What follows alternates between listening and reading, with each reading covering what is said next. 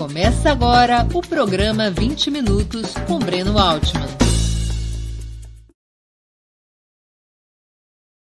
Bom dia.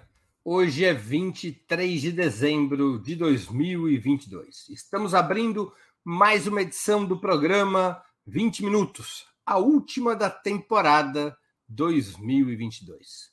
Nosso entrevistado será José Dirceu, advogado de formação, líder estudantil nos anos 60 e integrante da resistência armada à ditadura militar, é um dos fundadores do Partido dos Trabalhadores e presidiu a legenda de 1995 a 2002.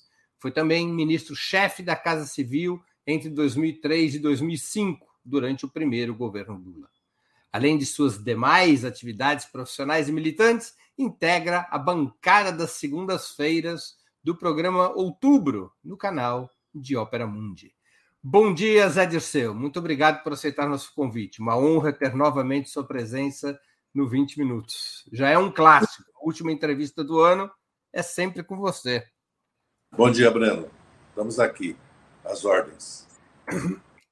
Vários analistas e protagonistas identificam a próxima administração Lula como um governo de transição ou reconstrução, cujo objetivo seria a restauração da Sexta República, da Constituição de 1988. As chamadas reformas estruturais, financeira, agrária, tributária, não caberiam na atual correlação de forças. Somente poderiam ser recolocadas como objetivo principal após esse governo e dependendo do seu sucesso. Qual é a sua avaliação a esse respeito?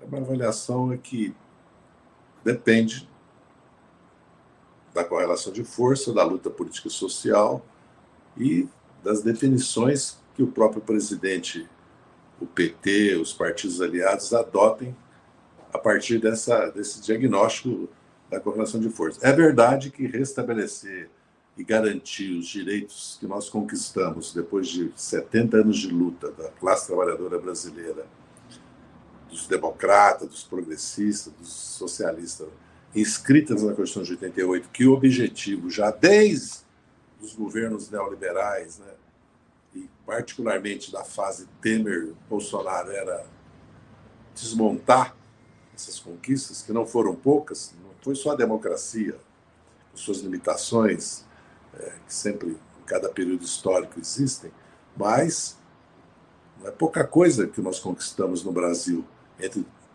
1917 e 1988 e depois nos 4 governos do PT. Então, eu acredito que isso é um objetivo. Acho que o segundo objetivo é restaurar políticas públicas que estavam sendo desmontadas. Fora o ataque à cultura, à educação, à ciência, também na saúde e na educação. Certo? E reorganizar o aparato do Estado e dar continuidade à sua democratização. A questão mais de fundo de qual vai ser a estratégia de desenvolvimento e de política externa do país, que acho que estão interligadas, qual o papel dos bancos públicos, das estatais, que ainda restam, é o cerne da questão. Porque se nós queremos retomar um projeto de desenvolvimento nacional, ou nós vamos fazer a transição, certo? Para garantir a democracia, retomar os programas sociais, restabelecer políticas universais, vai depender da decisão do governo, da luta político-social. Eu não vejo como que o Brasil possa sair da situação atual. Porque o que o país vive é uma situação de subconsumo, certa estagnação, pela concentração de renda, na minha avaliação. Acho que é um pouco consensual entre muitos setores da academia, dos partidos políticos, né? É necessário uma reforma tributária para desconcentrar a renda, porque essa estrutura concentra a renda. E é necessário uma reforma da forma como se financia a economia brasileira e a dívida pública, que estão interligadas, porque pagar 8% do PIB de juro da dívida pública para milhares de detentores dessa dívida pública, que pode beneficiar 10, 20 milhões dos 200, quase 20 milhões de brasileiros, é algo que só existe no Brasil. Então, se nós vamos enfrentar esses problemas, Aí trata-se de fazer uma reforma tributária e uma reforma no sistema financeiro do país. Eu acredito que deve ser o objetivo do governo avançar para além da restauração das políticas sociais, do papel dos bancos públicos, das empresas públicas, retomar uma política de reindustrialização, de integração sul-americana, e qual será o papel do Brasil no mundo. Acho um governo de transição que se mantenha nos estritos limites da atual estrutura tributária e do sistema bancário e financeiro do Brasil vai ter muitas limitações para atender às demandas que esse governo se comprometeu. A correlação de força não nos é muito favorável no parlamento. Certo? Nós tivemos um resultado eleitoral e uma consolidação de uma maioria no Senado e na Câmara de centro-direita e com uma participação maior da direita bolsonarista, da extrema-direita. Então, é uma engenharia política financeira que depende muito do grau de mobilização e de alianças que se façam na sociedade. Haverá espaço para uma reindustrialização? Haverá apoio em setores do empresariado para essa reindustrialização? Se nós olharmos assim, a mídia financeira, que no Brasil são 2, 3 jornais, ou os porta-vozes do sistema financeiro, não querem nem ouvir falar em reindustrialização do Brasil. Né? É inacreditável que o mundo capitalista, a Europa e os Estados Unidos, estão adotando políticas de intervenção do Estado aberta, né?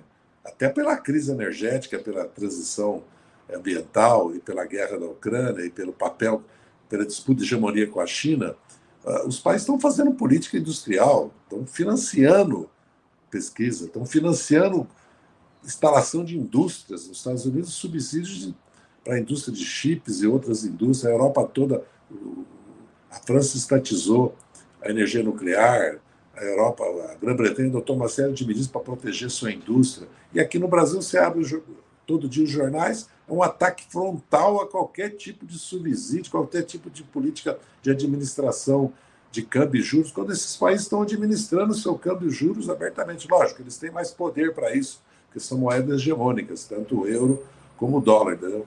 Mas se o Brasil não se repensa, inclusive porque o Brasil é uma potência, nós não estamos falando de um país qualquer, estamos falando de um país que tem a 5ª território, 6ª população, das vezes que tem, como poucos países do mundo têm, segurança alimentar, energética e tecnológica. E tem um mercado interno de 220 milhões de habitantes. E tem base industrial, de indústria pesada, inclusive. Né? E tem capacidade tecnológica. Então, ou nós temos um projeto para o país, ou nós vamos fazer um governo para administrar a herança bolsonarista e superá-la, garantindo a democracia. Acho que nós temos que tentar fazer as duas coisas. Aparentemente, as forças liberais que apoiaram Lula contra Bolsonaro, elas têm deixado uma mensagem, você mesmo já citou, uma mensagem muito clara do que pretendem. Restauração do Estado democrático liberal e continuidade do modelo neoliberal. Não aceitam mudanças nesse modelo. Você acha que o PT e a esquerda estão dizendo claramente qual é a sua mensagem, ou seja, qual é o seu projeto para o país? O projeto para o país está no próprio texto que a Fundação Perseu Abramo desenvolveu e que o Diretório Nacional do PT depois, com mudanças, adotou, que é reconstrução e transformação. Porque não é um problema de opção da esquerda, é um problema imposto pelas circunstâncias históricas. Porque qual é o país da América Latina que resolveu os seus problemas adotando o neoliberalismo? Vamos pegar do Equador, vamos pegar da Venezuela, até Uruguai.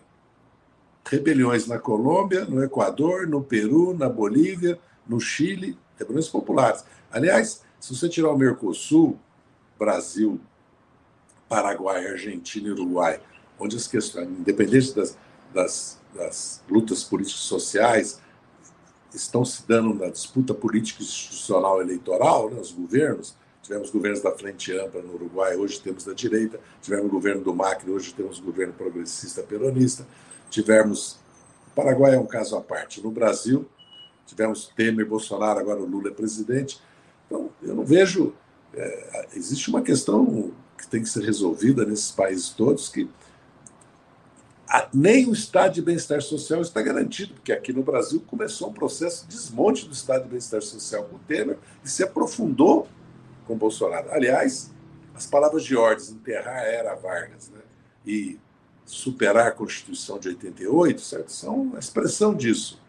Então eu vejo que, lógico, isso depende muito da nossa capacidade de mobilizar, organizar, conscientizar. Como o Lula fez um discurso ontem, né, ao anunciar os novos ministros e ministras, aliás, é fantástico, né, a presença das mulheres, ele deixou claro que não quer puxa-saco, né, justa expressão, que é preciso criticar, pressionar. Então, acho que a palavra de ordem é nós precisamos que a opinião pública progressista, democrática, socialista do país, a opinião pública que pensa o Brasil com um projeto nacional, que se mobilize, não só na academia, nos meios de comunicação, nas instituições, mas também no movimento social, popular, sindical. Nós precisamos conformar um fórum, uma frente, certo? Que impulsione propostas políticas, que é assim que a direita fez, né? Assim que o bolsonarismo fez. Né? Inclusive, temos que aprender a lição como é que eles fizeram. Né? O futuro governo é apresentado como de frente ampla, mas grupos, lideranças e analistas ligados às forças liberais que apoiaram Lula reclamam de amplo predomínio do PT. Há realmente diferenças entre a composição da terceira administração Lula e os 4 governos anteriores liderados por presidentes petistas? Mas o Lula não acabou de constituir o ministério. Pelo que eu tenho ouvido, lido e acompanhado, pelo que nós sabemos, por experiência de cada um de nós, ele vai compor agora com a União Brasil, MDB, com o PSD e com os setores que estão se desgarrando do PP e do PL. Estou vendo que é isso que vai acontecer. Depois o seguinte, a presença do Alckmin na vice-presidência e agora no Ministério da Indústria e Comércio, certo? E a própria composição que o Luiz Mercadante fez para o BNDES, eu acredito que sinalizam a frente ampla. E essa questão que a Marina Silva, ex-ministra, ex-senadora, e a Simone Tebet, ex-senadora, ex-candidata a presidente da República, expressam, de certa maneira, esses setores da Frente Ampla, as classes médias liberais das grandes cidades brasileiras, certo? Se elas vão para o ministério, eu acho que está compondo um ministério que corresponde à frente que levou o Lula à vitória, porque realmente a vitória... tudo indica, só foi possível por essa composição, por essas forças que se uniram em torno do Lula. Agora, vai haver uma disputa política, porque muitos setores votaram no Lula, eleitores, cidadãos, forças políticas, sociais, para virar a página do bolsonarismo, garantir, evitar o autoritarismo e o negacionismo, o obscurantismo, o fundamentalismo religioso, toda essa... isso que nós vivemos esses 4 anos. Mas não, evidentemente, por causa da política do Guedes, né, das reformas, que, aliás, o Guedes acabou não realizando, até porque o bolsonarismo pode, como nós já sabemos de outras experiências históricas, por necessidades de poder, escorregar para o estatismo, para o intervencionismo. Aliás, o Bolsonaro, nunca ninguém fez uma intervenção tão brutal na economia, como o Bolsonaro fez para ganhar a eleição, né? Com a política de combustível e com os recursos do orçamento público que ele para comprar voto abertamente. Agora, se nós compararmos a composição que vai se consolidando nesse terceiro governo Lula com o que era o governo de coalizão formado em 2003, tem uma diferença importante? Não, tem a diferença porque o Brasil é outro país, as forças políticas... Em relação à composição do governo, em relação ao ato de alianças? Não, porque aos poucos, por necessidade da luta política, da tentativa de derrubar o governo, de fazer o impeachment do Lula, porque é isso que foi o Mensalão, o ensaio Mensalão e outras manifestações, ensaio para Lava Jato, certo? Eu acredito que o Lula, e depois a Dilma mesmo, a nossa ex-presidente, ela foi compondo o governo com forças políticas que não eram de esquerda, nem de centro-esquerda, eram forças políticas de centro-direita e de direita, porque corresponde muito à expressão da decisão do eleitorado no Congresso Nacional e também da correlação de forças da sociedade. Porque nós governarmos só com a esquerda é impraticável do ponto de vista institucional, parlamentar, do Congresso Nacional, e mesmo da correlação da sociedade. Vamos lembrar que agravou muito a nossa situação pela força que a extrema-direita manifestou nessa eleição. O eleitorado conservador brasileiro agora tem uma expressão de extrema-direita muito forte, muito presente na Câmara e no Senado. Fora a questão da militarização da política, da questão das igrejas neopentecostais e do pensamento de extrema-direita, que expressa uma corrente mundial aqui no Brasil. Então, acho que não é uma operação política simples, nem de governo, nem no parlamento, né? E nem entre os poderes, governar nesse momento. É uma arte, inclusive, que vai ser exercida, porque a correlação de força é favorável a nós, porque há uma derrota da extrema-direita, eleitoral e política agora. Pelo comportamento do bolsonarismo depois da eleição, certo? Há uma derrota política fragorosa deles nesse momento. Entendeu? Mas nós sabemos que nós não temos força para impulsionar essas reformas que nós queremos fazer no atual momento. Nós temos que mudar. E aí depende de uma reforma, de uma mudança nos partidos, de como atua o movimento sindical, o movimento popular, e depende de uma concertação política entre nós. O PT vai liderar uma luta política e social para sustentar o governo do Lula ou vai ter um papel passivo? A CUT e as demais centrais sindicais, né, que até indicaram o ministro do Trabalho, pelo que eu li, tem um documento não só indicando, como depois saudando a indicação do Luiz Marinho, que já foi ministro, né? Prefeito de São Bernardo, presidente da CUT, do Sindicato de São Bernardo, né, um dos herdeiros aí do Lula, certo? Vai assumir. Certo? Essa é a questão de fundo. Certo?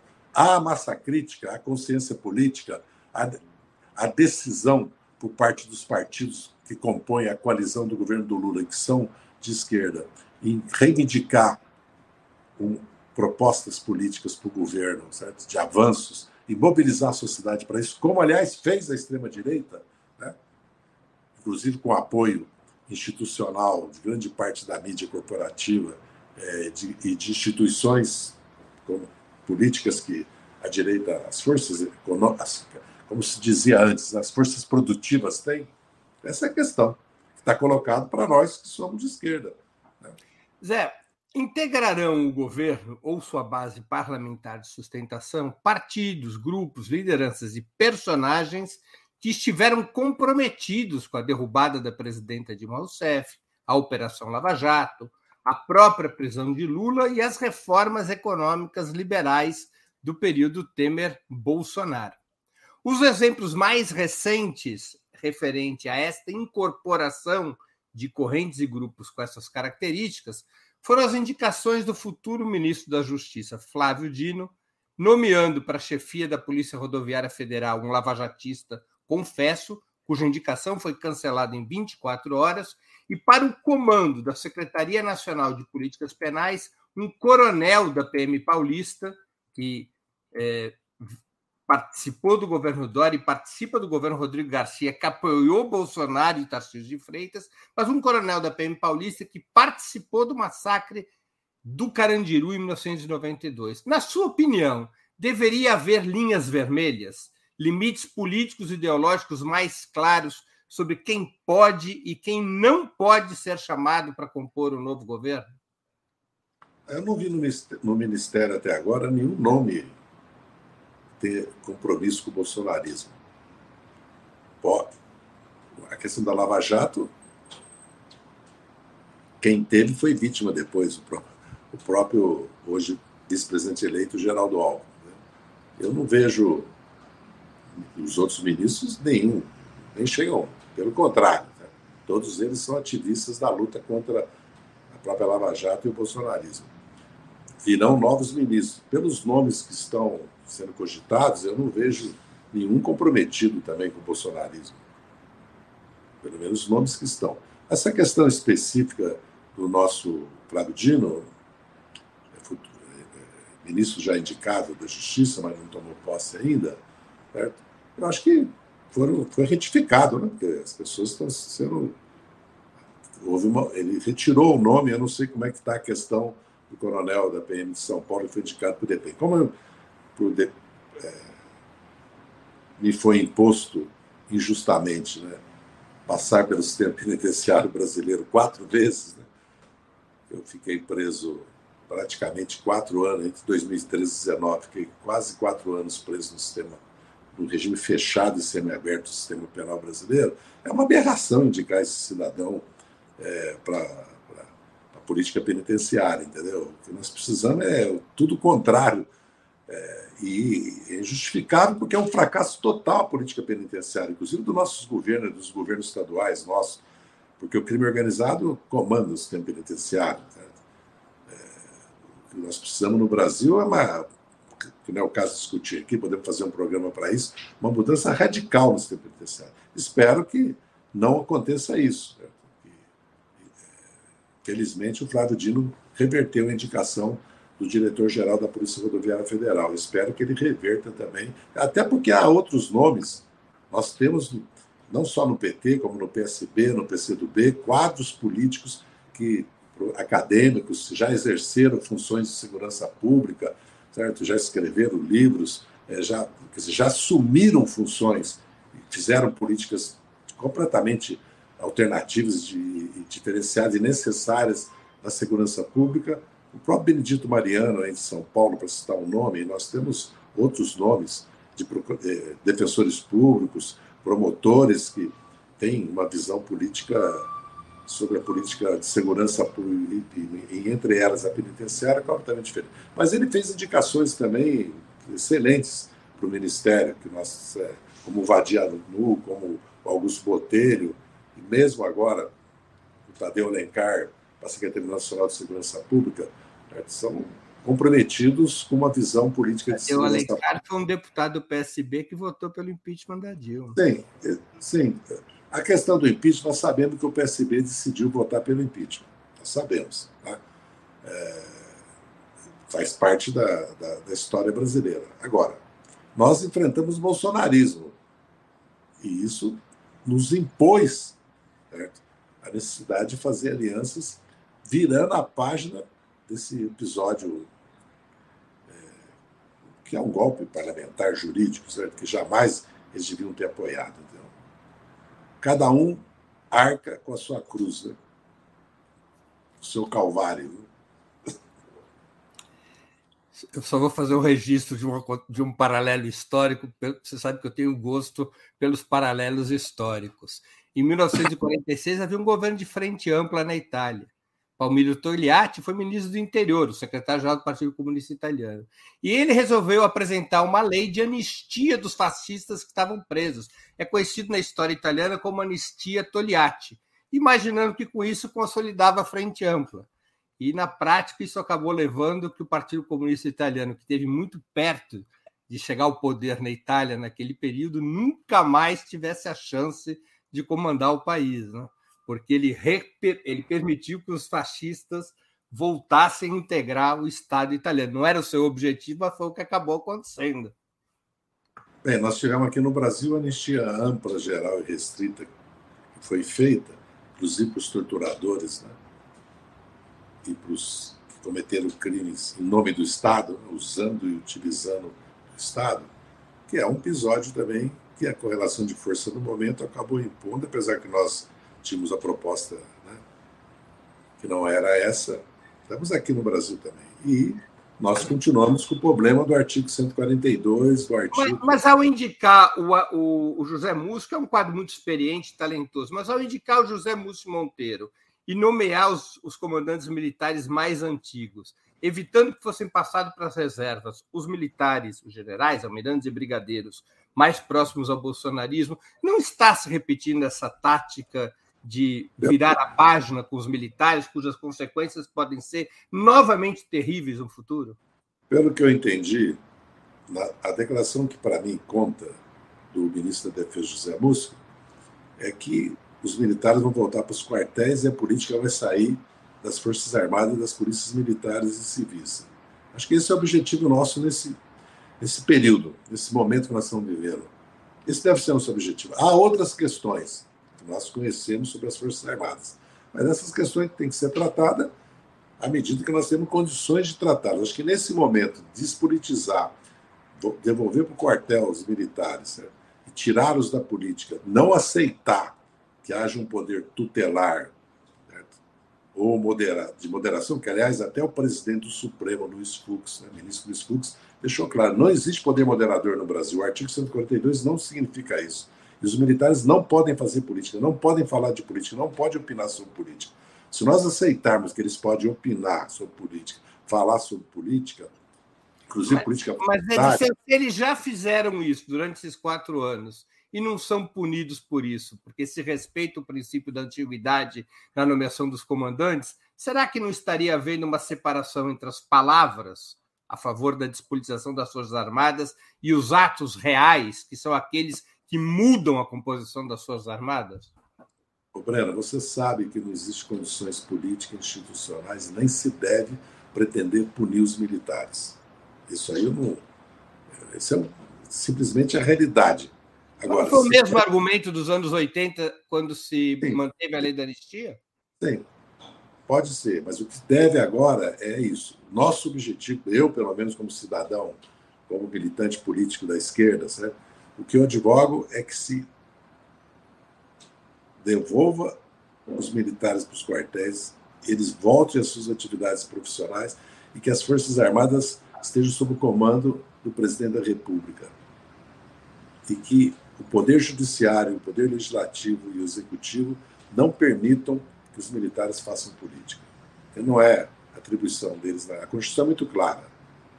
E que se mudem as leis que deixaram brechas para isso. Isso sim. Se vejam, se mudem as leis. Me desculpe insistir no tema, mas com o desgaste que as Forças Armadas sofreram no governo Bolsonaro, não era a hora de uma ação mais ofensiva para acabar com a tutela militar? Não era a hora. Desde a Declaração da República? Esse desgaste não existe, Breno. Não é verdade que as Forças Armadas... As pesquisas mostram que sim. Não, mas não tem. Elas têm... A imagem das Forças Armadas, queiramos nós ou não, é uma boa imagem para a maioria da população. Isso é um fato. É só ver. Agora, que as Forças Armadas têm... É que eu não quero discutir Forças Armadas mas hoje aqui. Podemos fazer um programa sobre Forças Armadas. Mas as Forças Armadas têm muitas funções que não são delas, que elas não pediram. Poder de polícia nos mares, nos rios, poder de polícia aéreo, poder de polícia nas fronteiras. Isso é guarda costeira, e guarda marinha e tem nada a ver com a marinha de guerra. E guarda de fronteira. Todos os países continentais têm guarda de fronteira, Canadá, Estados Unidos, tudo. Poder de polícia no espaço aéreo, a defesa, o controle do espaço aéreo tem que ser civil. Projeto Calha Norte, projeto Rondônia. Você acha que o Lula não podia ter feito que nem o Gustavo Petro da Colômbia, que passou para a reserva dezenas de militares ligados à extrema-direita, recorrendo aos seus poderes de comandante supremo? Não, o Lula pode, o presidente da República, ao tomar posse, ele pode nomear os mais modernos e muitos passarão para a reserva. É uma decisão política que o governo tem que adotar. Ele não adotou, tem as razões dele. O Brasil não é a Colômbia e o Petro não é o Lula. Então, não vou comparar o Brasil com a Colômbia e o Lula com o Petro, porque não tem comparação. Uma última pergunta sobre o tema. O que acontece se no dia 31 de março os comandantes militares soltarem uma nota de culto ao golpe de 64? Primeiro, eles não vão fazer isso, certo? Você tem Segundo, certeza disso? Se eles fizerem, vai criar uma crise institucional. Se o presidente não os passar para a reserva, certo? evidentemente eles continuarão fazendo política. E aí as consequências podem ser que, em determinado momento, eles possam de novo fazer como foi feito com o célebre Twitter do general da reserva Vilas Boas, ou com as notas que eles fizeram durante os 4 anos de Bolsonaro. Aliás, fizeram notas sobre a urna eletrônica, e notas sobre o papel político das Forças Armadas. Mas vamos escapar impunes mais uma vez. Não vamos sofrer por antecipação. Cada dia não é por antecipação, é que eles vão escapar impunes mais uma vez do que você está falando que eles fizeram. Ô, Breno, não são só eles que vão escapar impunes. O Bolsonaro e a família vão escapar impunes. Essa é a realidade.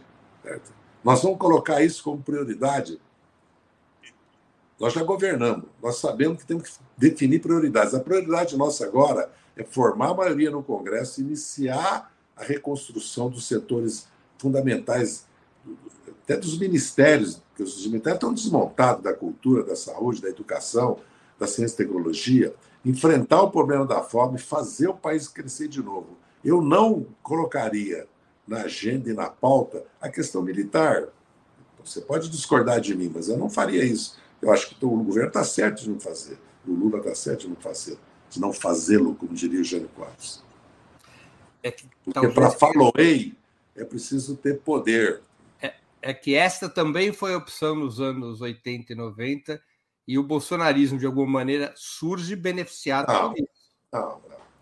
Você sabe que o bolsonarismo... Deixa eu mudar de assunto. Então. Você sabe que o bolsonarismo é um fenômeno muito mais complexo que isso, que envolve o choque cultural do século XXI. Mas que não existiria sem as Forças Armadas. Não existiria sem as Forças Armadas. Não. Que não existe um problema militar no Brasil, existe. Ele está até expresso no artigo 52 da Constituição, que foi uma concessão. Certo? Existe um problema que os militares, no período Bolsonaro, foram beneficiados com privilégios, quase uma casta, existe. Certo? Existe um problema que eles fizeram política e política partidária, existe. Não é desconhecer o problema agora. Como equacionar e resolver é que nós não concordamos. Quem sou eu para não concordar? Só que faço perguntas. Uma das críticas principais... Essa piada eu gostei.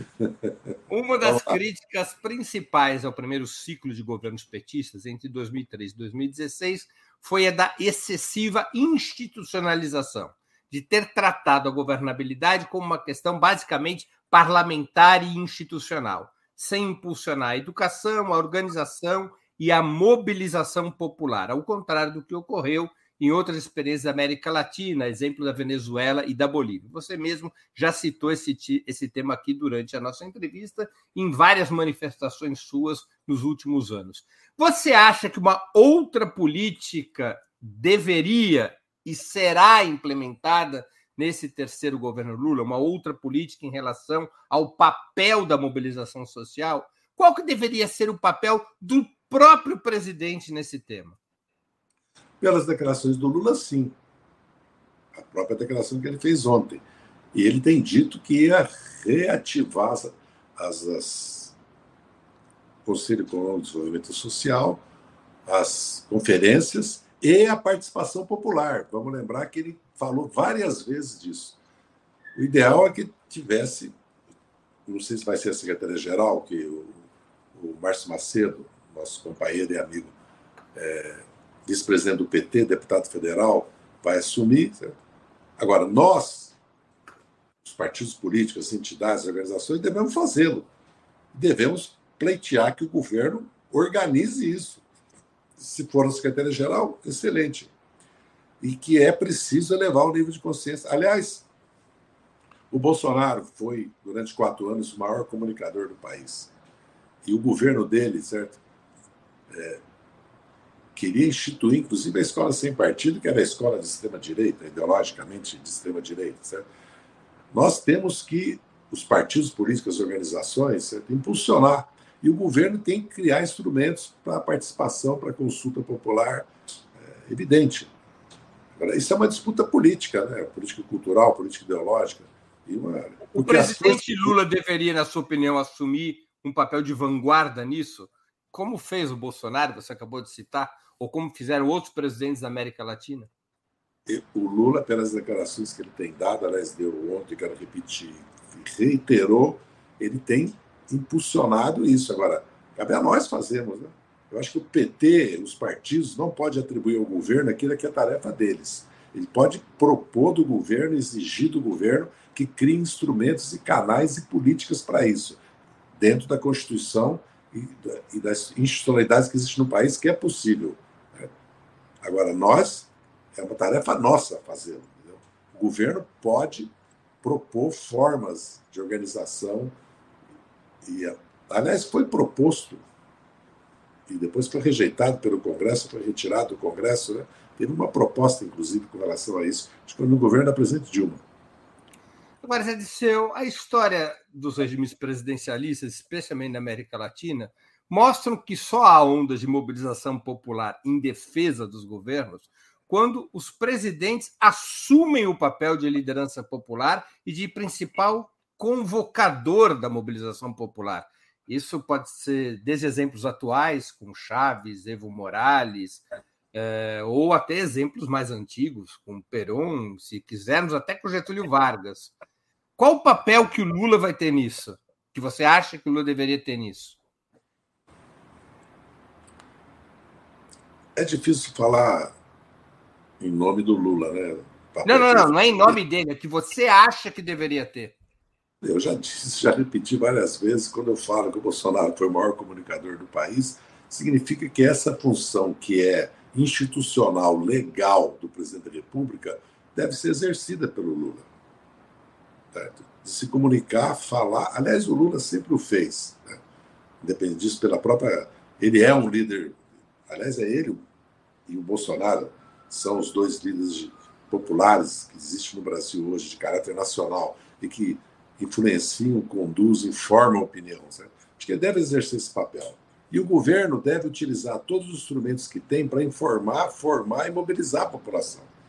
Porque ele tem instrumentos para isso legais, ele tem o direito de fazê-lo. Entendeu? Aliás, tem até publicidade oficial, né? Não precisa dizer mais nada, né? Que pode ser até visto como uma deformação disso, mas é como o direito de informação, certo? É total no Brasil, até porque existe uma lei que garante isso, transparência e informação. Acho que o governo tem base legal e constitucional para fazê-lo. E acho que o presidente deve exercer esse papel. Agora eu quero repetir, independente do governo do presidente, nós devemos fazê-lo. Essa é a minha opinião. Que os partidos têm que mudar e fazê-lo. Porque nós fazemos as políticas públicas que nós fizemos, e não organizar e mobilizar e conscientizar a população é um erro trágico, estratégico. E nos custou caro. Nós temos algumas perguntas aqui de espectadores, você se sinta à vontade de respondê-las, se assim o desejar. Muchacho, que é membro do canal e contribuiu com R$13, agradeço ao Muchacho e peço que ele sirva de exemplo aos demais integrantes da nossa audiência de hoje, que já se aproxima de 1.000 pessoas assistindo ao vivo. José Dirceu, a PEC da reforma tributária não poderia ser aprovada já em 2022 para valer em 2023, oferecendo uso dos créditos acumulados para investimentos em bens de capital? O Antônio Sérgio Marques Gonzaga, bom dia a todos de Belo Horizonte. Já pergunto se há perigo iminente de bafafá em Brasília no dia 31. Ele deve estar se referindo à posse do presidente Lula. E o Bruno Ribeiro, Zé, não acha que depois do que houve no país e no mundo desde 2014, o manual de interpretação da política deva ser atualizado? A polarização é inevitável. Então, se você quiser responder alguma dessas questões... Não, respondo as três. A reforma tributária não há como discutir, votar. O Congresso encerrou os trabalhos hoje. Mais provável o orçamento. Mas em 22, eu acho inevitável, 23. Indispensável, 23, que se faça a reforma tributária. Não é só a reforma tributária do ICMS, o IVA, que o Bernardo Api é... Não é só a simplificação, né? É mais que simplificação, ela é importante para o país, porque é um absurdo. O IVA tem guerra fiscal, tem a legislação, a burocracia, tem muitas questões importantes aí, entendeu? Com relação a 31 em 1 de janeiro de 23, evidentemente que eles tentarão e poderão, certo, criar conflitos aqui em Brasília e no país. Mas eu não vejo que isso vai ter maiores consequências, até porque as medidas de segurança estão sendo adotadas em Brasília, certo? E nós estaremos aqui também, né? Dezenas de milhares, espero que mais de 100 mil estejam aqui na posse do Lula. João Pedro Stedley, em entrevista para mim ontem, ele disse que já 2 mil ônibus fretados, então são 80 mil pessoas que já confirmaram sua presença de fora de Brasília, fora, além da população de Brasília, né? Não, a expectativa é que venham mais de 100 mil, tomara que venham 150, 200 mil. Eu não vejo que isso terá maior consequência, não. Evidentemente que pode ter, porque pode ter conflitos, mortes, consequências, porque eles são completamente, já demonstraram que são capazes de cometer assassinato, usar da violência. Que o Bolsonaro, uma das consequências do bolsonarismo é a própria transição, expôs ao aumento do feminicídio no país, da violência. Esse problema das armas é muito grave. Com relação a 2014, a polarização vai continuar, certo?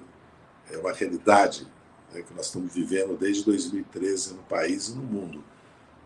E nós devemos enfrentá-la, é uma realidade.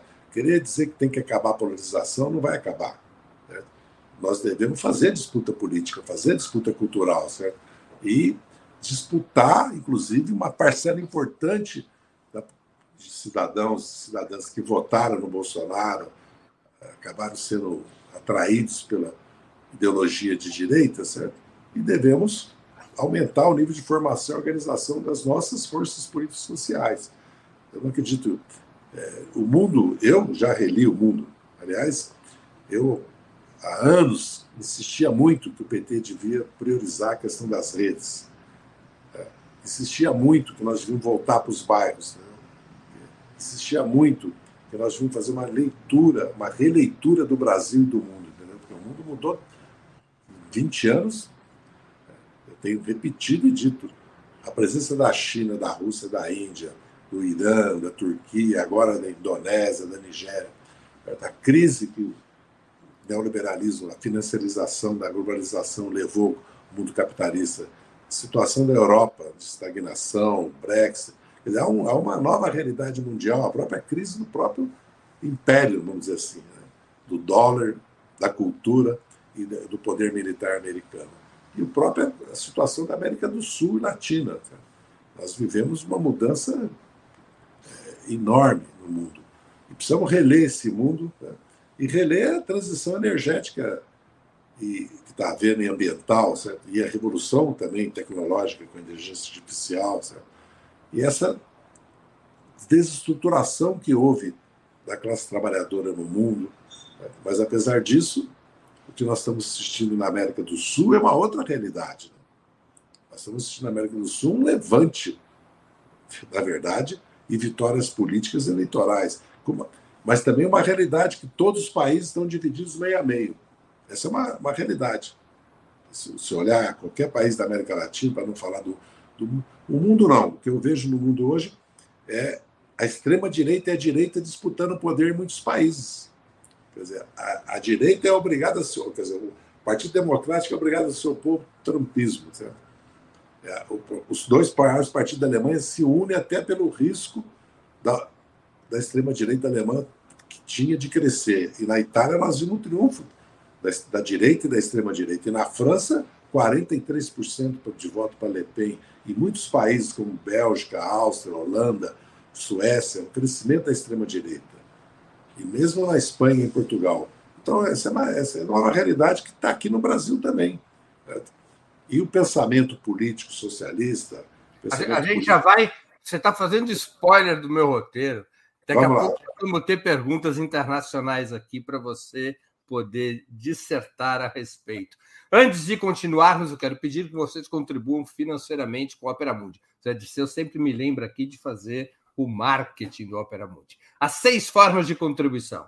A primeira é a assinatura solidária em nosso site, operamundi.com.br/apoio. A segunda é se tornando membro pagante de nosso canal no YouTube. Basta clicar em Seja Membro e escolher um valor no nosso cardápio de opções.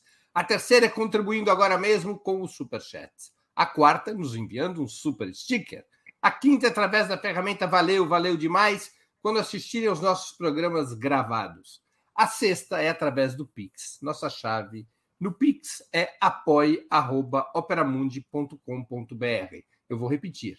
Nossa chave no Pix é apoie@operamundi.com.br. Além dessas seis formas de contribuição, lembre-se sempre de dar like, de clicar no sininho e de compartilhar nossos programas com seus amigos e nos seus grupos. Quem ainda não estiver inscrito em nosso canal, essa é a hora de fazer. A mais eficaz de todas as armas contra as fake news é o jornalismo de qualidade. Apenas o jornalismo de qualidade coloca a verdade acima de tudo. E esse jornalismo que a Ópera Mundi busca oferecer todos os dias depende da sua contribuição, do seu engajamento, do seu apoio, do seu bolso. Não importa o valor com o qual você possa ou deseje contribuir, ele sempre será bem-vindo e será fundamental para a nossa sustentação e desenvolvimento. A imprensa independente depende dos seus espectadores e depende dos seus leitores. Portanto, contribuam com o valor que puderem, com o valor que desejarem. E desejar, eu agradeço. José Dirceu, o presidente Lula decidiu não convidar a presidenta do PT, Gleisi Hoffmann, para compor o ministério, afirmando que essa decisão é para fortalecer o PT como instrumento político e salvaguardá-lo de virar um apêndice do governo. O que deveria fazer o partido de diferente em relação ao período 2003-2016, na sua opinião? Eu não entendi qual a relação que tem essa pergunta com a não indicação da... Quando o presidente Lula numa entrevista, informou que a Gleisi Hoffmann, que a deputada Gleisi Hoffmann, continuaria presidindo o PT e não iria para o ministério, ele declarou que, ao ela continuar na direção do PT, o sinal que ele próprio, Lula, está passando, junto com a Gleisi, é de que o PT precisa ser fortalecido e que, por isso, a presidenta do PT não iria para o governo. A presidenta do PT continuaria com a tarefa de comandar o PT pela importância que o PT tem na vida política do país e na sustentação do próprio governo. Então, isso é muito imbatível, porque o Paulo Teixeira e o Márcio Macedo, um ex-secretário-geral do PT, outro é vice-presidente. Acho que a questão está mais ligada à sucessão no PT. Em outubro, em tese, o PT fará ou um processo de eleição direta ou um processo congressual para renovar sua direção. E a presidente Gleisi não poderá se recandidatar pelo estatuto do PT. Na verdade, o Lula não quis antecipar a questão da sucessão do PT para agora, né, janeiro, no começo do governo dele. Acho que fez bem, certo? Adotar essa posição. O PT, para se fortalecer, primeiro precisa ser um partido de governo. Pensar o governo, avaliar o governo, certo? Propor para o governo, certo? Disputar o governo. Essa é a primeira questão. Segundo, nós falamos agora há pouco, eu adiantei já, se disse que eu fiz spoiler, nós temos que assumir uma reestruturação do PT que já se iniciou nas suas comunicações, há um ano e meio atrás, e essa questão da reorganização dos diretórios municipais do PT. UNE, CUT, isso não existe. O que existe é sindicato, o que existe é centro acadêmico.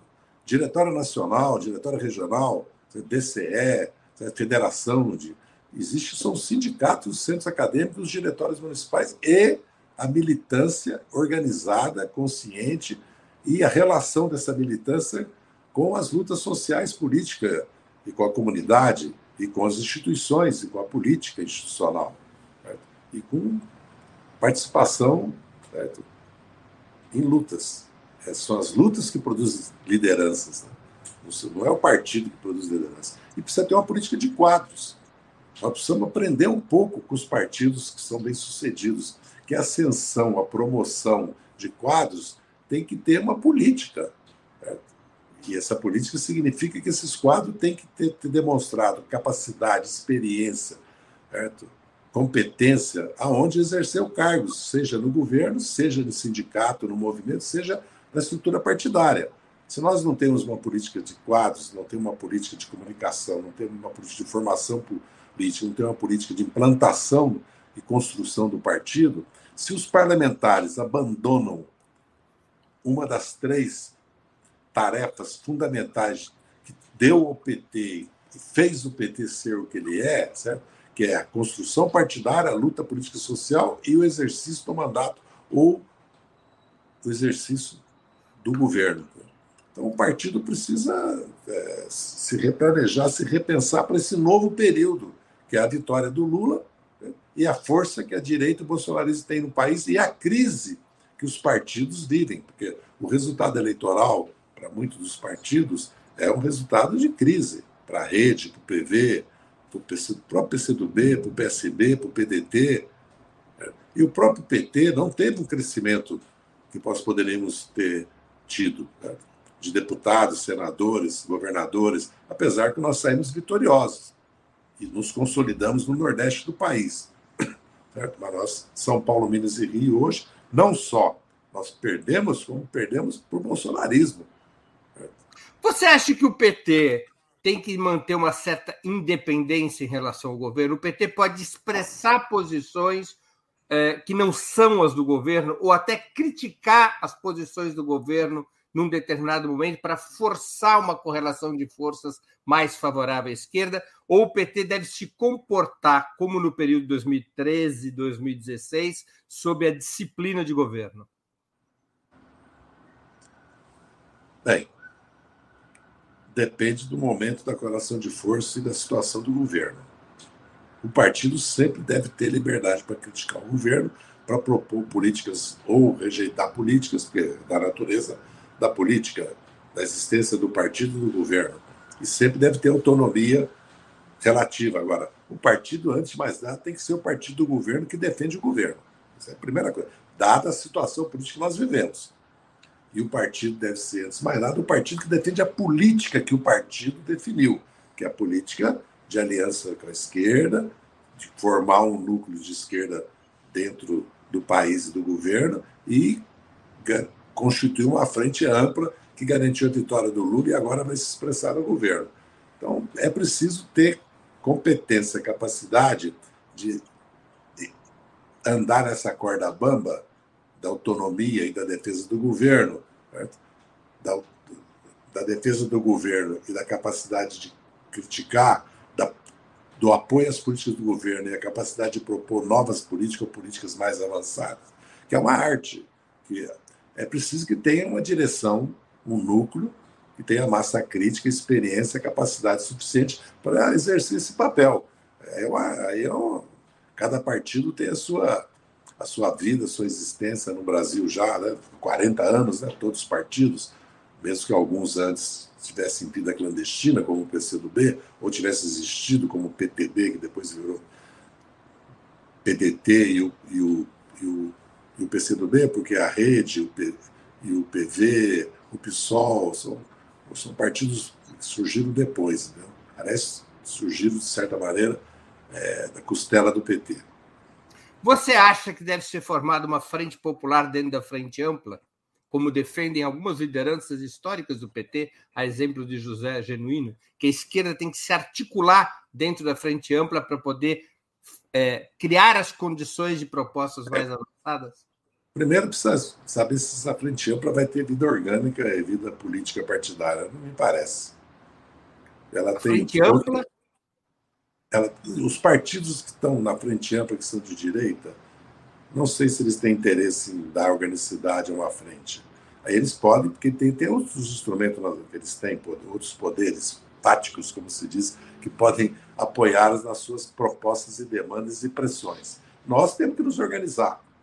Eu acho que o PT, o PCdoB, o PDT e o PSB e o PV, a rede, devem cada vez mais se constituir como uma frente política. O PSOL não? O PSOL também. Eu citei porque já estou ficando em certa idade e às vezes me falha a capacidade de raciocínio. Lógico que o PSOL também, certo? esses partidos, ainda que o PSOL se diferencia, né? Ele mesmo, né? Aliás, acabou de adotar uma política diferenciada, certo? Então também eu acho que fui traído pelo meu inconsciente, entendeu? Acho que precisamos, e também precisamos, a Frente Brasil Popular, a Frente Povo Sem Medo, as centrais sindicais que se uniram, de certa maneira, numa frente para apoiar o Lula, devem também se constituir como forças que pensam junto, atuam junto, mobilizam junto. E quem tem que tomar essa iniciativa é o PT e a CUT. Né? A CUT e a Força Sindical, que são as duas maiores centrais, as três do GT. Né? Por isso que é importante também a participação de lideranças dessas forças no governo. Agora, você é favorável, então, que a esquerda e os movimentos sociais constituam uma articulação própria para disputar suas propostas? Eu acho que é da natureza do caráter do governo que nós constituímos e da ideia de frente, né? Frente ampla, frente de esquerda, frente de centro-esquerda. Quer dizer, você fazer política sem dar organicidade, sem ter centros de decisão, sem ter políticas de mobilização e de ação, é inconsequência, né? Não é fazer política. Você está dizendo que está fazendo política, mas você não está fazendo. Zé Dirceu, eu vou ler uma pergunta do seu amigo e tradicional contrincante dentro do PT nos anos 90, Milton Temer. Ele pergunta: Zé, você não está operando mais do que o necessário com o pessimismo da razão e jogando para escanteio a ousadia da vontade? Viu, Milton? Não. Eu só acho que se tem uma crítica que não podem fazer para mim, que eu não tenho ou não me apego à ousadia e à vontade. Porque senão eu teria... Você sabe que eu passei esses anos, só a vontade e a minha ousadia me permitiu estar aqui hoje, né? Porque senão eu não estaria. Eu estou sendo realista porque eu vejo uma fragilidade, viu, Milton, muito grande nos nossos partidos. Ao mesmo tempo, nós somos uma força, porque o Haddad ter 32 milhões de votos significa que não é bem assim, que nós não politizamos e não fomos capazes de sensibilizar para ideias, forças, uma parcela importante da população. Porque naquele momento, em 18, ter 32 milhões de votos mostrou uma força que nós éramos uma alternativa de governo, que, aliás, se concretizou agora dentro das limitações do momento histórico que nós estamos vivendo, que é a força da extrema-esquerda e todo o conservadorismo... A extrema-direita. Extrema-direita e todo o conservadorismo que existe no Brasil, certo? No mundo. Certo? Então, eu acredito que quando eu proponho, certo? Concordo, que é necessário mobilizar, organizar, aumentar o nível de consciência política, que é preciso dar organicidade à frente de esquerda, e é uma frente política popular, certo? Eu estou ousando no momento que nós estamos vivendo no Brasil, que é um momento meio assim de... Né? Ninguém encara, não só ninguém encara, como ninguém analisa as derrotas políticas que sofreram. Você não viu... No mundo... historicamente, mesmo nos momentos recentes, quando só determinado resultado eleitoral, a direção do partido pede demissão. Não é isso? O primeiro-ministro pede demissão, fala, meu, ó, tô entregando. Aliás, na Grã-Bretanha acabou de acontecer, estou entregando aqui e vou para casa. Modo de falar, porque ele continua ativo, ninguém pode ser, né, sofrer tipo de sanção moral que vai para casa, não. No sentido figurado, quer dizer, ele continua a atuação política, mas entrega o bastão para outra geração, para outros quadros, tudo. Eu não sei se é por causa da repressão que nós sofremos sempre no Brasil, né? Inclusive sofremos de 2013 a 2018, que foi uma repressão violenta, nós não podíamos sair na rua, aliás, o Lula falou sobre isso, sobre os símbolos nossos, e fomos expulsos da rua, e sofremos uma repressão política, jurídica, uma guerra política jurídica, nós perdemos o hábito de fazer avaliações e propor mudanças, de fazer autocrítica, vamos dizer assim, né? Essa palavra ficou em desuso, né? Porque ela ficou meio proibida também. Então, assim que eu vejo. Pode ser que eu esteja sendo excessivamente realista. Eu não sou pessimista, pelo contrário, né? Eu sou bastante otimista. Eu tenho uma visão sobre o Brasil, sobre o mundo, que me leva sempre a acreditar que nós temos um caminho, entendeu? Somos capazes de realizá-lo, as forças políticas de esquerda. Zé Dirceu, durante os primeiros 10 ou 15 anos de sua existência, segundo diversos historiadores, o PT reivindicava claramente seu objetivo antiimperialista, socialista e revolucionário, embora criticasse a tradição comunista e se colocasse como um partido institucional. Outros partidos na América Latina também tiveram uma origem parecida, socialista, antiimperialista e revolucionária, como o clássico exemplo da Aliança Popular Revolucionária Americana, a APRA, no Peru, mas acabaram se convertendo em legendas de centro-esquerda, integradas à hegemonia burguesa de seus países. O que é o PT hoje e qual o seu futuro?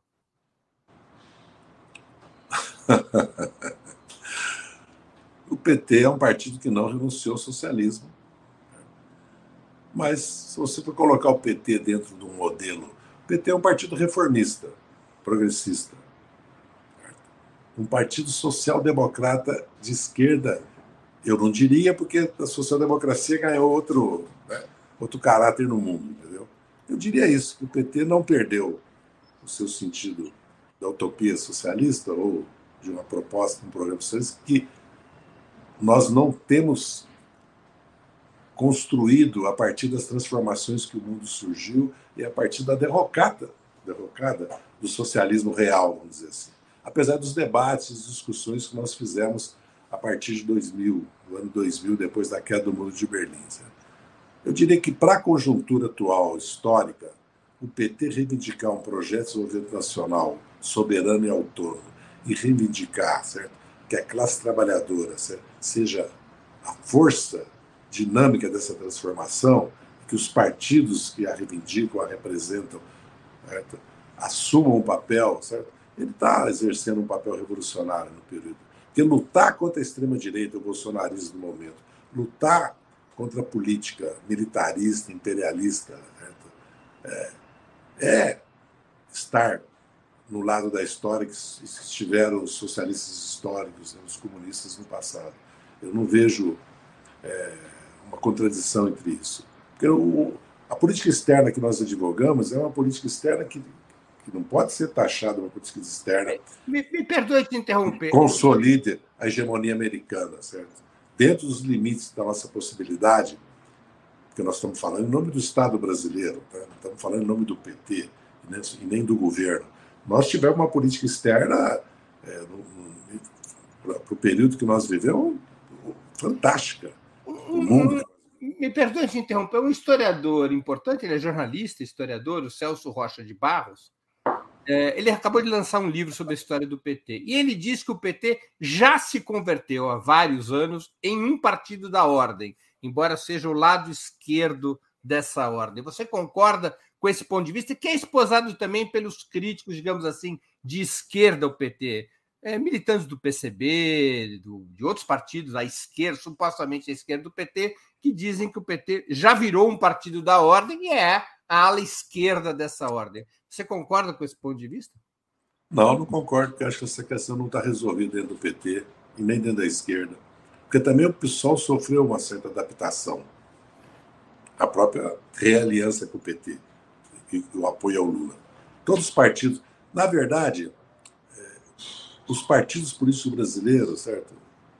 Eles... O período histórico, as forças sociais históricas que constituíram, esse período está se esgotando. O próprio lulismo, certo? Vamos pensar os próximos 25 anos, o Brasil e o mundo nos próximos 25 anos. Então, eu não acredito que o PT é um partido da ordem. O PT não é um partido da ordem. Se fosse um partido da ordem, nós não tínhamos sofrido golpe. Entendeu?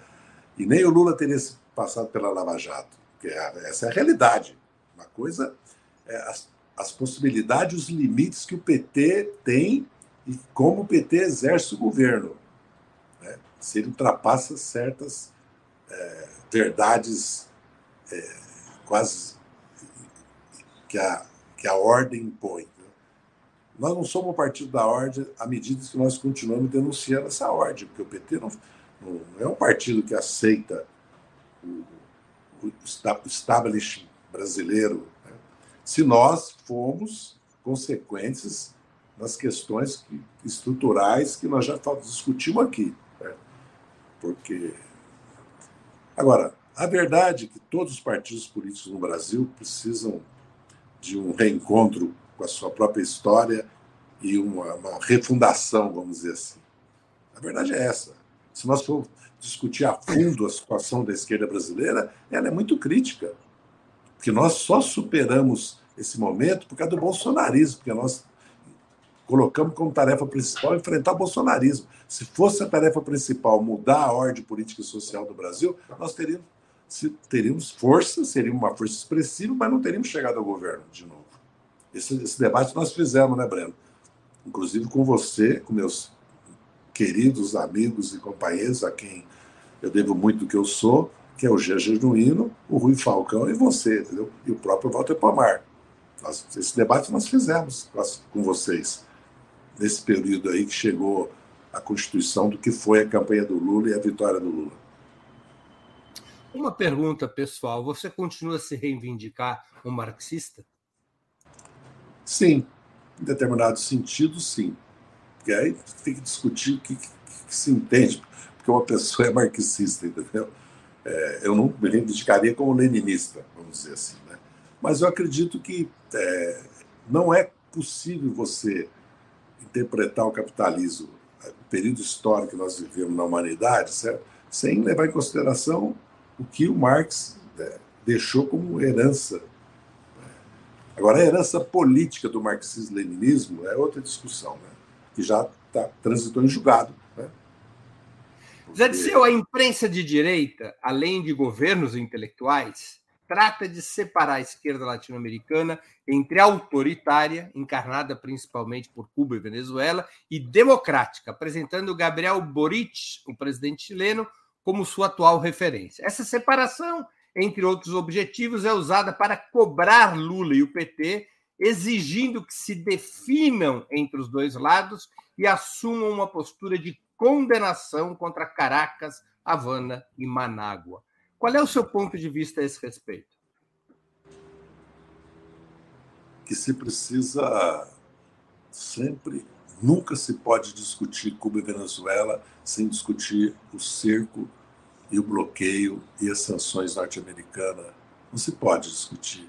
Nenhum país que se reivindica independente e soberano e procura exercer essa soberania. Aliás, o próprio Chile tem o golpe do Allende. O próprio Evo Morales sofreu um golpe. Né? E nós sabemos a influência que os Estados Unidos teve sobre a Colômbia dos Uribes. Certo?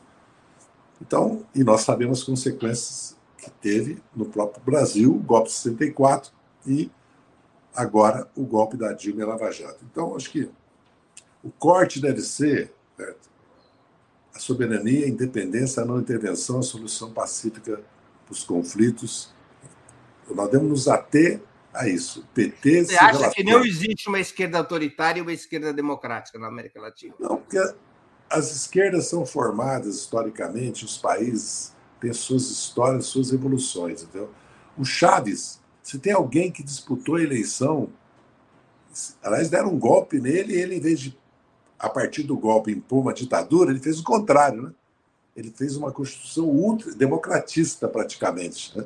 Que, aliás, possibilitou acontecer muito o que aconteceu na Venezuela. Sabe? É muito difícil discutir agora aqui Venezuela, Nicarágua, Cuba, tudo. São ditaduras, não são ditaduras, entendeu? Porque nos Estados Unidos está havendo um processo de desconstituição do direito de voto. Ou não está havendo?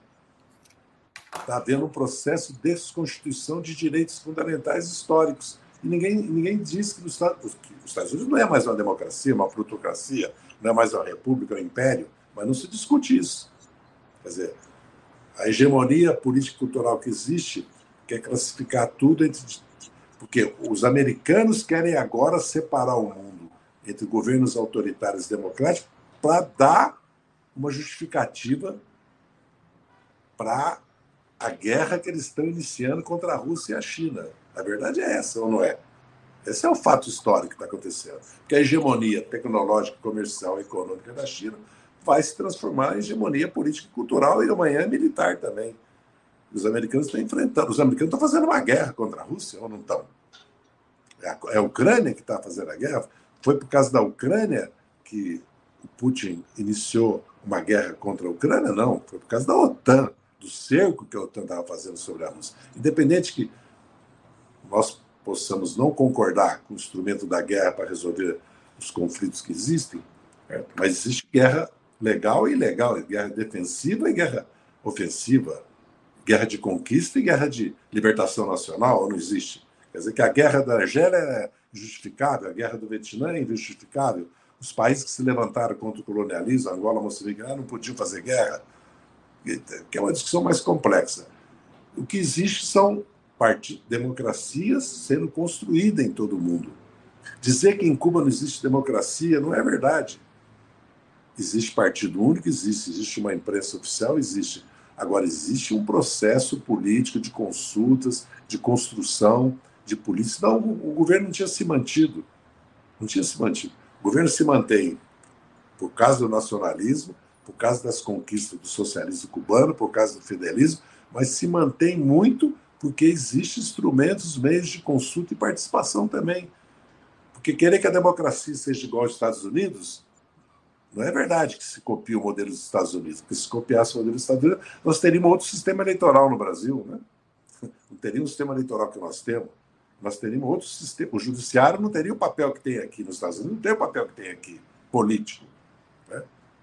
Então, essa questão interessa muito aos Estados Unidos agora, dividir o mundo entre autoritário. E a questão dos direitos humanos também, que os americanos usam como pretexto nos Estados, na China, mas não usam na Arábia Saudita. Aliás, fazem sob pressão da opinião pública democrática. Depois vai e faz letra morta na hora da relação real com a Arábia Saudita, por exemplo, ou com as teocracias do Golfo, né?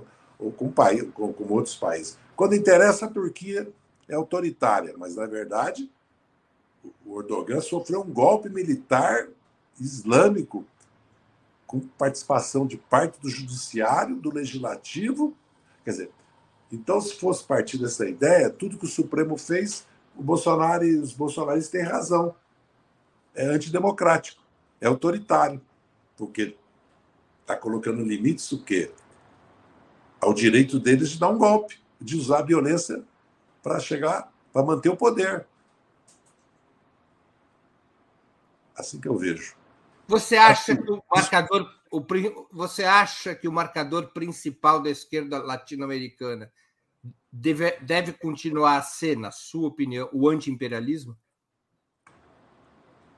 Deve ser a defesa de projetos de desenvolvimento nacional e de integração soberanos e independentes. E aquilo que se confrontar com os interesses dos Estados Unidos, nós devemos confrontar. Porque existe uma questão, viu, que nós precisamos colocar. Quando você defende a Revolução Cubana, Cuba, você não está defendendo o Partido Único e a imprensa oficial única. Você está defendendo o direito de Cuba ser soberana, independente, porque vamos lembrar que Porto Rico é um estado associado aos Estados Unidos, que Cuba seria também, não fosse, certo, o povo cubano, porque foi o povo cubano que fez uma revolução na década de 30 e derrotou uma ditadura e impediu a continuidade, certo, do direito dos americanos de intervir no país. E foi a Revolução de 59, certo, que o Fidel liderou, que acabou com isso. Porque senão, se a gente for colocar num processo histórico, fica essa discussão entre democracia e ditadura e não se entende os processos políticos que cada país passa, entendeu? Porque o Panamá foi criado a partir da Colômbia. Vamos lembrar isso. Os estados que eram mexicanos, certo, foram anexados pela guerra aos Estados Unidos.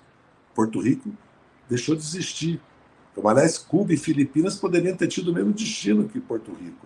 Então, existe um colonialismo, existe imperialismo, existe. Aliás, a política da OTAN e a política da União Europeia, certo, em muitos sentidos, passa a ser agora um braço da política dos Estados Unidos, que é de manter a sua hegemonia no mundo e manter o controle sobre todos os países, e sobre os recursos naturais e sobre os processos de transformação tecnológica que vai acontecendo no mundo. Um país como o Brasil, com a dimensão que o Brasil tem, não adotar uma política como outros países adotam de soberania, independência, projetos de nível nacional, é ser condenado a ser um país de reprimarização da economia e de aumento da concentração de renda, da pobreza e da miséria. Ou não é isso? Porque senão fica uma discussão se você é democrata ou não, se você apoia a ditadura ou não. Isso é uma pergunta, nova pergunta pessoal. O José Saramago, grande escritor, prêmio Nobel da Literatura, histórico militante comunista, lá para o final dos anos 90, escreve um texto que ficou famoso em relação à Revolução Cubana, porque num certo momento foram condenados à morte 3 contra-revolucionários em Cuba. Ele escreve uma carta que ele diz: até aqui eu vim, não mais.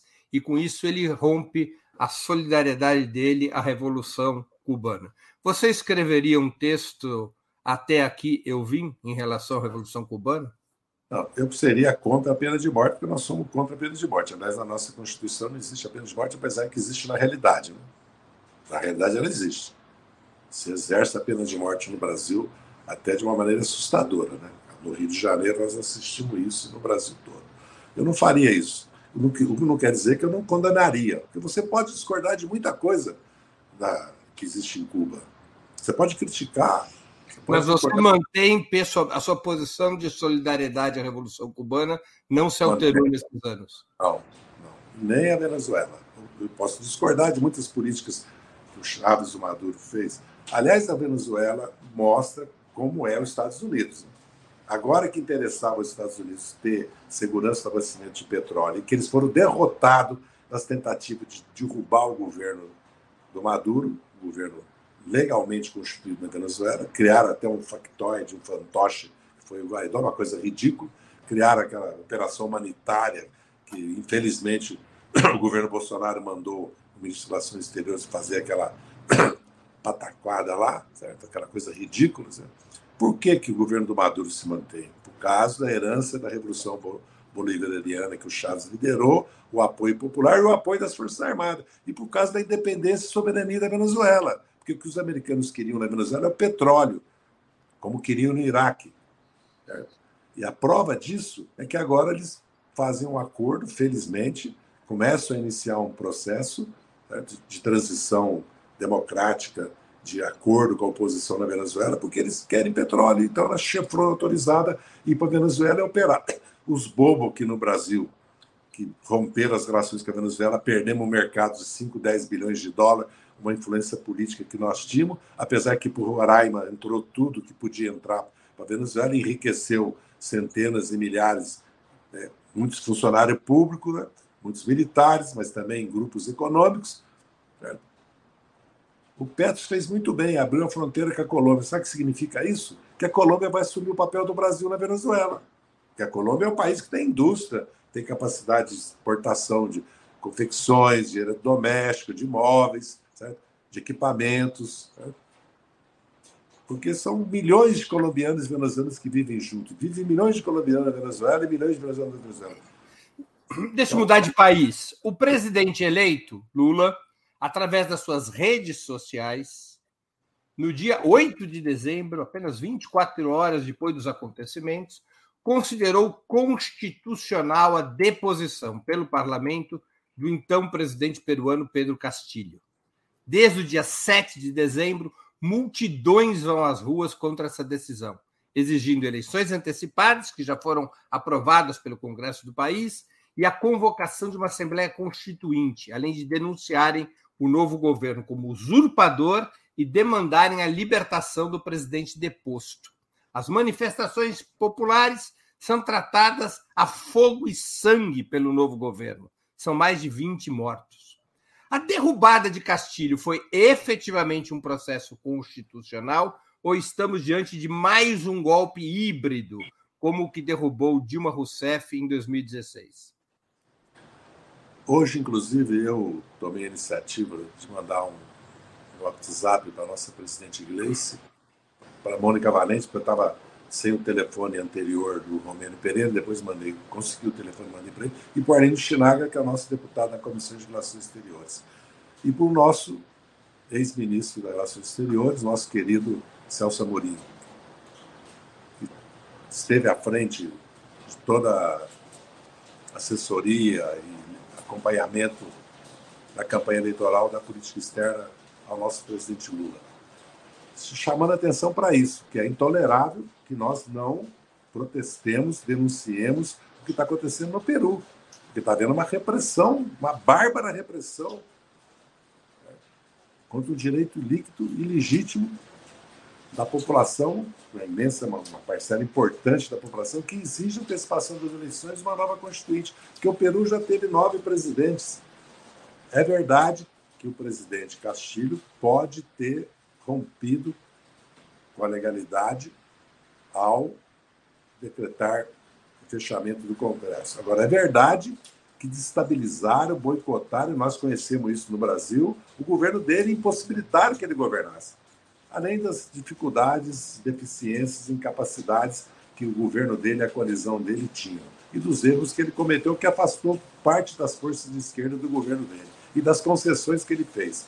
Agora, simplesmente condená-lo e apoiar a presidente que o Congresso elegeu, acho que não está correto da nossa parte, pelo menos como partido político. Acho que nós devemos exigir a convocação de eleições e a constituinte, e cessar imediatamente a repressão.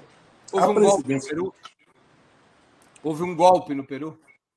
De certa maneira, ele, ao adotar a medida que ele adotou, ele criou as condições para a sua destituição e prisão.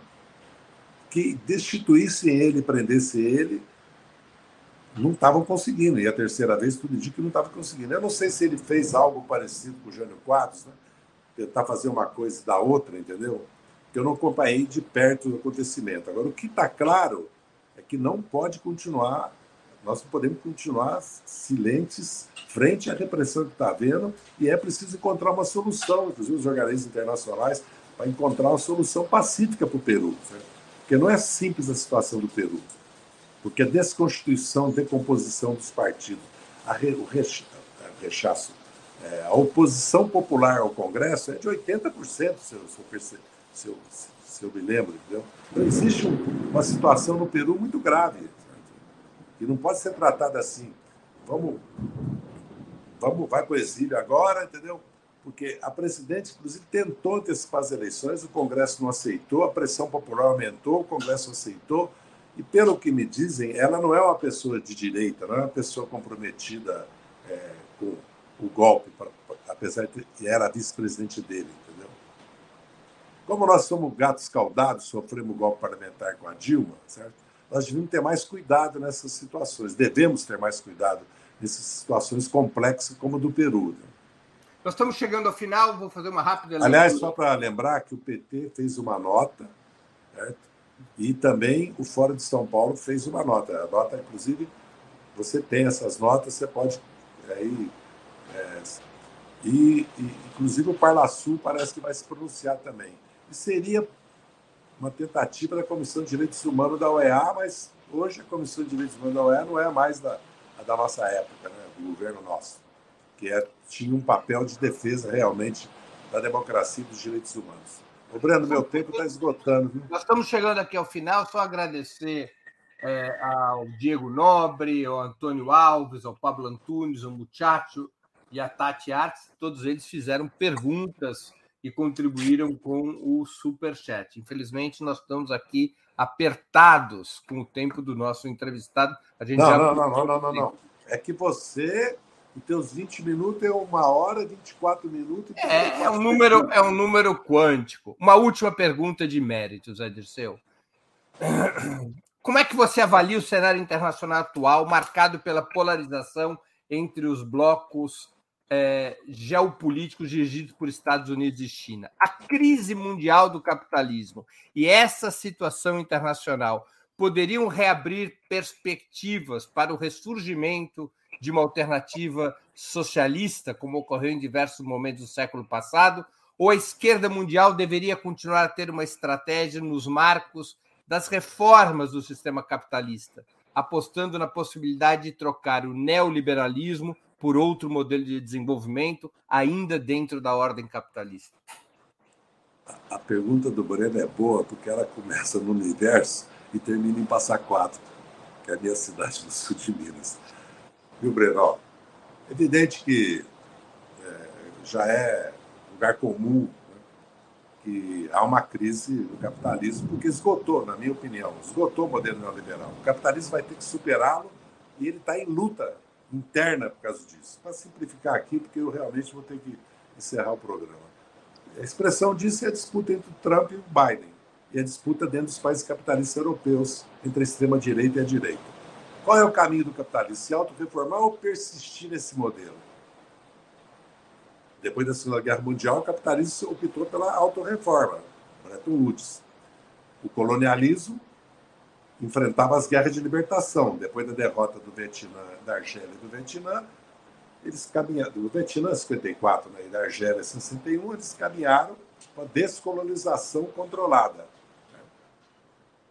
O imperialismo comercial britânico praticamente fez a escravidão. O imperialismo industrial britânico se opôs à escravidão.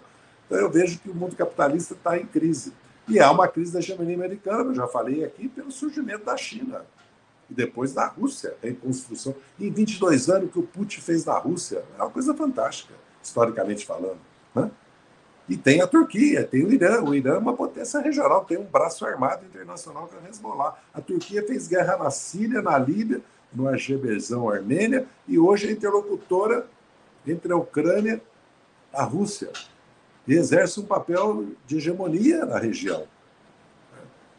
E a Nigéria vem aí a Indonésia, e o Brasil tem esse papel dentro das nossas limitações, dentro do nosso espaço americano. O Brasil tem um papel de liderança e pode exercer esse papel. Então, acho que há realmente uma crise e há uma reestruturação. Bem, vem aí uma revolução energética, uma transição ecológica, porque o capitalismo já assumiu a questão climática, com todas as contradições, idas e vindas, simulações. Mas a verdade é que as empresas capitalistas e a mídia, e a Globo é retrato disso, tem como bandeira prioritária hoje o meio ambiente, a igualdade de gênero racial, o social, a democracia, né, nos termos que eles entendem a democracia. Essa é a verdade do mundo hoje. As esquerdas, na verdade, essas bandeiras, inclusive a questão LGBT, a questão do homossexualismo, a questão do aborto, não são bandeiras da esquerda mais. São bandeiras de grandes empresas multinacionais, das classes médias liberais de direita no mundo, inclusive no Brasil. Então, esse é o novo mundo, certo? Nós, as esquerdas, certo, tem que apresentar um projeto alternativo a isso, tem que construir projetos alternativos. Se vai ser socialista, não é outra questão. Ela não pode ficar... E as esquerdas procuram se reconstruir, porque o fracasso dos partidos comunistas, social-democratas, socialistas na Europa, né? Nós vivemos um outro momento histórico, já não existe, mas na Espanha, Portugal ainda tem alguma influência, teve na Grécia. A realidade latino-americana é outra, porque nem nós nem chegamos a constituir estados de bem-estar social que é a força dos partidos comunistas e socialistas, talvez com exceção do Chile e da Revolução Cubana, Nicaragüense e do chavismo, certo? Porque o México é outra realidade, a América Central nem se fale, nós temos uma realidade aqui nossa muito mais, vamos dizer assim, atrasada historicamente, né? Porque é a luta pelo reformismo, pela defesa da democracia, pela conquista de uma rede de proteção social. Esses são nossos limites, vamos dizer assim, aqui no nosso mundo latino-americano e sul-americano. Então, acho que nós temos que nos debruçar para criar uma nova utopia, para criar, certo, uma corrente política, social, certo, ideológica, certo, que, como o bolsonarismo, o trumpismo, certo, e a expressão do Le Pen e da Meloni criaram nesses países. Eles criaram uma ideia, força, uma ideologia, certo, e um programa muito concreto que, aliás, o Bolsonaro realizou no Brasil, né, que é desconstrução e destruir o que existe, inclusive, parte da ideologia liberal, democrata, capitalista, né? Que eles atacam como o fascismo atacava. Lembra que o Mussolini e o Hitler atacavam o parlamentarismo, atacavam a democracia ocidental, moribunda, né? Falida, entendeu? E atacavam, inclusive, o modelo econômico, e apelaram para o capitalismo de Estado. Então, eu acho que nós temos uma missão, uma tarefa aí pela frente. Assim que eu vejo, Breno. Com desculpa pelo adiantado da hora, como dizia minha mãe. Estou te ouvindo, Breno. Zé Dirceu, nós estamos chegando ao fim da nossa conversa e eu queria fazer duas perguntas rápidas que sempre faço aos nossos convidados e convidadas antes das despedidas. A primeira, qual livro você gostaria de sugerir aos nossos espectadores? E a segunda, qual filme ou série poderia indicar a quem nos acompanha? Reindustrialização para o Desenvolvimento Brasileiro, Antero Lacerda. Esse livro. E outro... Por que esse livro é importante? Porque é exatamente o cerne da questão, como diriam os antigos, do nosso governo. Nós vamos ou não ter um novo projeto de desenvolvimento nacional para o momento atual, desse mundo todo, tudo que passou no Brasil? Vamos reindustrializar o Brasil? Porque a partir dessa ideia-força se articula uma série de outras ideias, inclusive a reforma tributária e da política macroeconômica e do sistema político-financeiro. Série... Segundo... Ou mais um livro? Mais um livro. Ah, esse aqui, ó. Napoleão, o Homem por Trás do Mito. Crítica, editora. Adam Zamoyski. Isso é... A gente não esquecer do que significou a Revolução Francesa e depois Napoleão Bonaparte, que fundou praticamente o Estado moderno. E não esquecer que quem fundou o Estado moderno brasileiro foi Getúlio Vargas que deu início a isso. Filme ou série?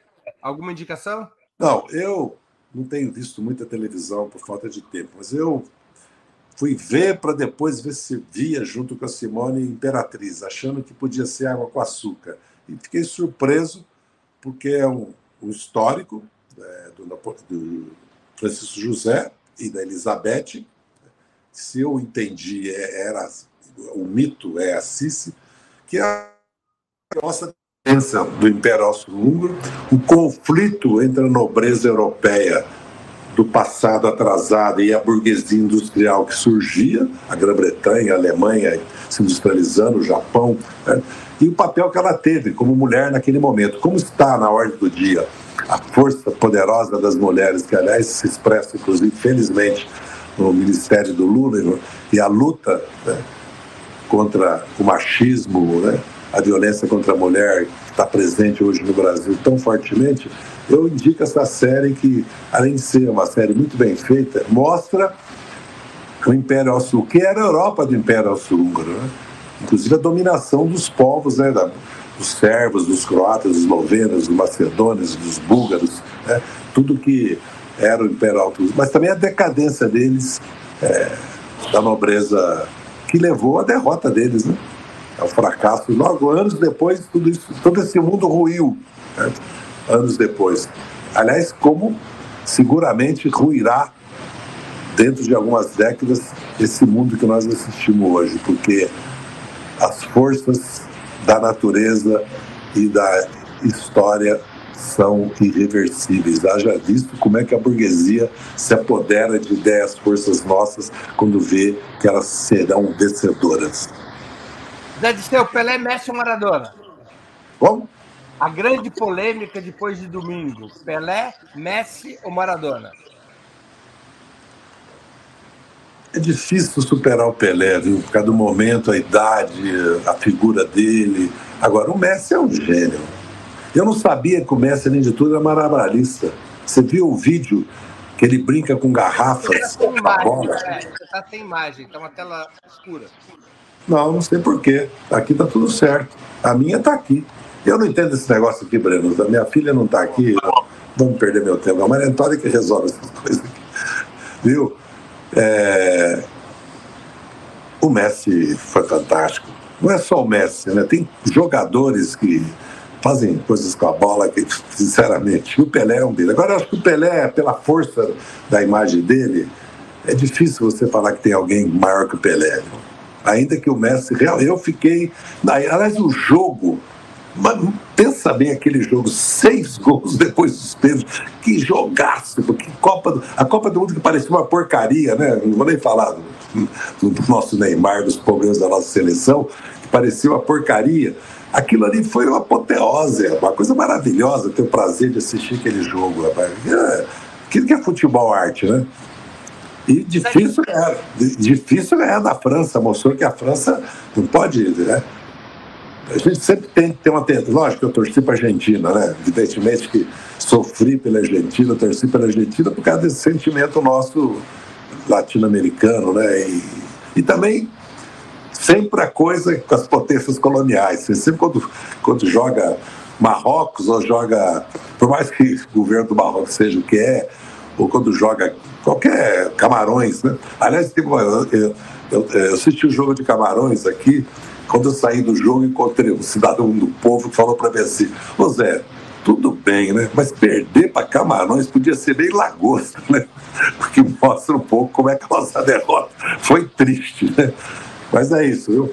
Pelé é o Pelé. Eu queria agradecer muito pelo seu tempo e por essa conversa tão essencial. Muito obrigado por aceitar nosso convite. Gostaria também de te desejar boas festas e feliz ano novo.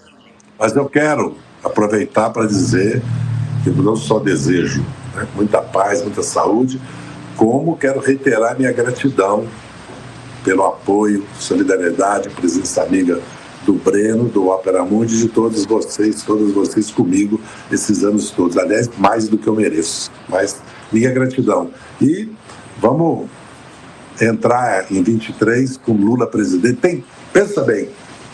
Vamos entrar 23 com Lula presidente. Hein? É uma mudança. Para mim, valeu a pena tudo. Só por esse momento. Aliás, eu vou estar na esplanada junto com a militância para ver o Lula assumir a presidência da República. Um abraço a todos. Um grande abraço. Também agradeço a todos e todas que assistiram a esse programa. Em especial, aqueles e aquelas que puderam contribuir financeiramente com o nosso site e com o canal de Ópera Mundi no YouTube. Quero deixar um grande abraço a quem nos acompanhou e nos apoiou durante a temporada 2022 do programa 20 Minutos e todos os demais programas de Ópera Mundi. Sem vocês, nosso trabalho não seria possível e não faria sentido. Voltamos a nos ver em janeiro. Boas festas e feliz ano novo. Para assistir novamente esse programa e a outras edições dos programas 20 Minutos, se inscreva no canal do Ópera Mundi no YouTube. Curta e compartilhe nossos vídeos, deixe seus comentários. O jornalismo de Ópera Mundi é mantido com o seu apoio. Faça uma assinatura solidária em www.operamundi.com.br. Com um pequeno valor mensal, você nos ajuda no desenvolvimento de um jornalismo independente e de qualidade. Obrigado pela audiência e até a próxima.